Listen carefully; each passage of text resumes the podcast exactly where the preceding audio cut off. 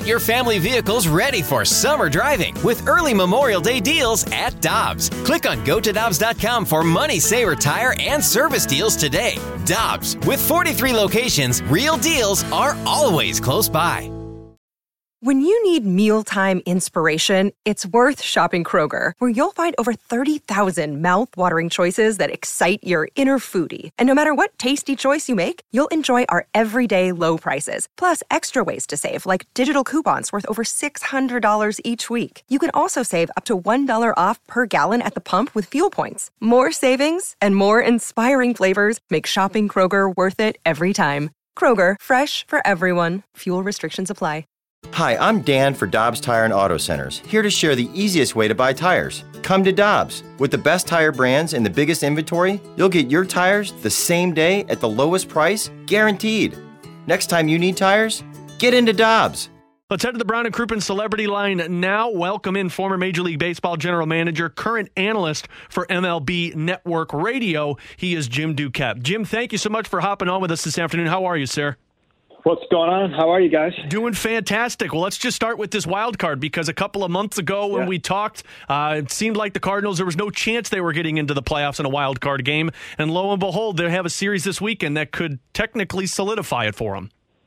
I'll tell you what, it's, you know, at this time of the year, you're in it. Um, it doesn't matter how you got here; it's how you finish, right? And they're finishing, finishing really strong. I, I just saw them this past series against the Mets. The way the Cardinals play, the way they're swinging the bat, the way they're pitching, the defense, like it's all kind of coming together all at once, you know. And as, as much as there's been a struggle to this point and some inconsistency, that's what basically the wild card teams outside of right now where the Dodgers are, the, everyone vying for that second wild card, just inconsistency with, with all those teams, you know. So um, I think you know right now it's you know, the team playing the best and and playing the most consistently, and I, you got to stack the Cardinals up there with with all of them. Padres have been very inconsistent, Phillies too, and you know Mets are below 500. You can't even you can't even talk about that you know at this point. So you know the Cardinals did a good job of uh, of knocking them out, and who knows what they might do with San Diego too.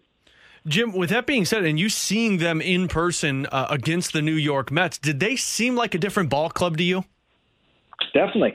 Well, it you know it's funny because I always I've always felt they've been a good defensive team, but what stood out to me now is the offense is like you know I mean they they pounded the Mets. You know Mets pitching, uh, even though you know Degrom's been out, their pitching's been pretty good over the course of the season, and they they did a nice job offensively. They're swinging the bats well. They looks like they you know they the lineup's kind of come into its own. It's you know O'Neill's season in general and how he how he swung it there. Goldie the second. I, I don't know if I came on with you. I think you know one of the keys for their second half I thought was going to be Goldie, and he's delivered. The guy's been the guy's been on fire the last two months. So like you know, you know and Arenado's been consistently good, right? So. I think that there- there's a real threat with with the middle of that lineup, and you know the whether it's Edman on a given night or Carlson or you know who, whoever Sosa I think's really solidified um, you know the, the shortstop position. I give Mike Shildt a lot of credit for for putting him in there and playing him more often because that that was the right call.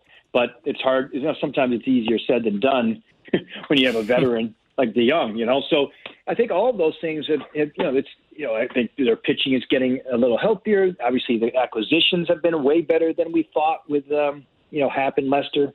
Um, so yeah, I think there's a lot of different factors. You well, you mentioned Sosa and moving to him as the starting shortstop. I, I think last time we had you on it was right before the trade deadline, and we were talking at that time about you know Paul DeJong and his struggles, and the with Yeah. the deep shortstop free agent class, could the Cardinals go make a splash in that?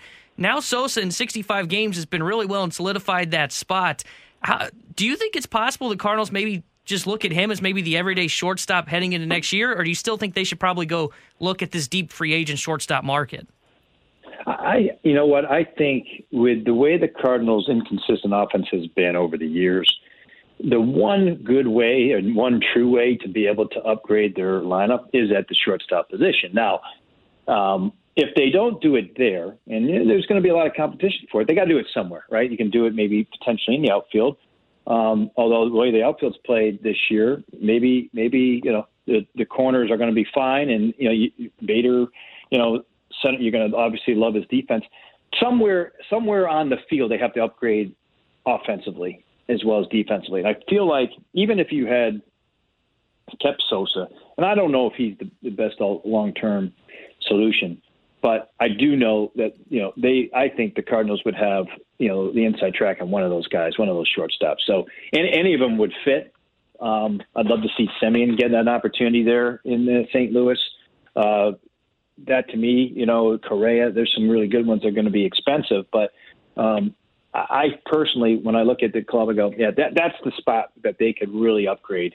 Um, you know, both offensively and still stay solid defensively, and keep you know keep Sosa obviously because he's a younger, um, you know, controllable piece and maybe he becomes a guy who can play multiple positions in the infield. Jim, from a front office perspective, how do you avoid falling into that trap of believing that he is the everyday shortstop for you? Because uh, the Cardinals have, have done this before, right? Aledmys Diaz, they right. thought that this was the everyday guy. Paul DeJong, they thought was the everyday guy. Mm-hmm. How do you avoid doing that if you're a general manager?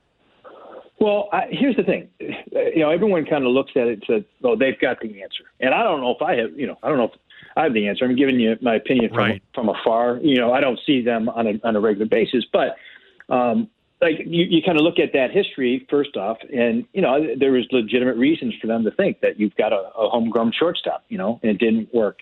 It doesn't mean that the next decision that they make isn't going to work. You know, either. So right. I think what you're trying to do is leave your options open, right? And that's why that's why um, you know going into it, I, I'd like to get some certainty. We there's a there's some really good ones that have a track record. And you got so- Sosa's not a bad fallback, but I want a little bit more certainty at that position. You know, and that's where, and, and again, looking at the way to to get more consistency with this offense moving forward and for the long term, there's not many places you can do that, right? I mean, you know, Edman at second, you know, he's kind of leave these guys where they are right now. They're all pretty productive, and I'm not so sure I would go out. Maybe you go out and get a, a an outfielder, right? But you know, and Carlson moves to center field, but does that make Bader? you know, the fourth outfielder. I think there's, you know, those two spots. Maybe potentially a corner guy because I don't think there's any good center fielders and shortstop. One of those spots they have to upgrade. I feel um, on the offensive front. And Jim, something that we get a lot from our text line here in St. Louis is about the certainty in the starting rotation heading into next year.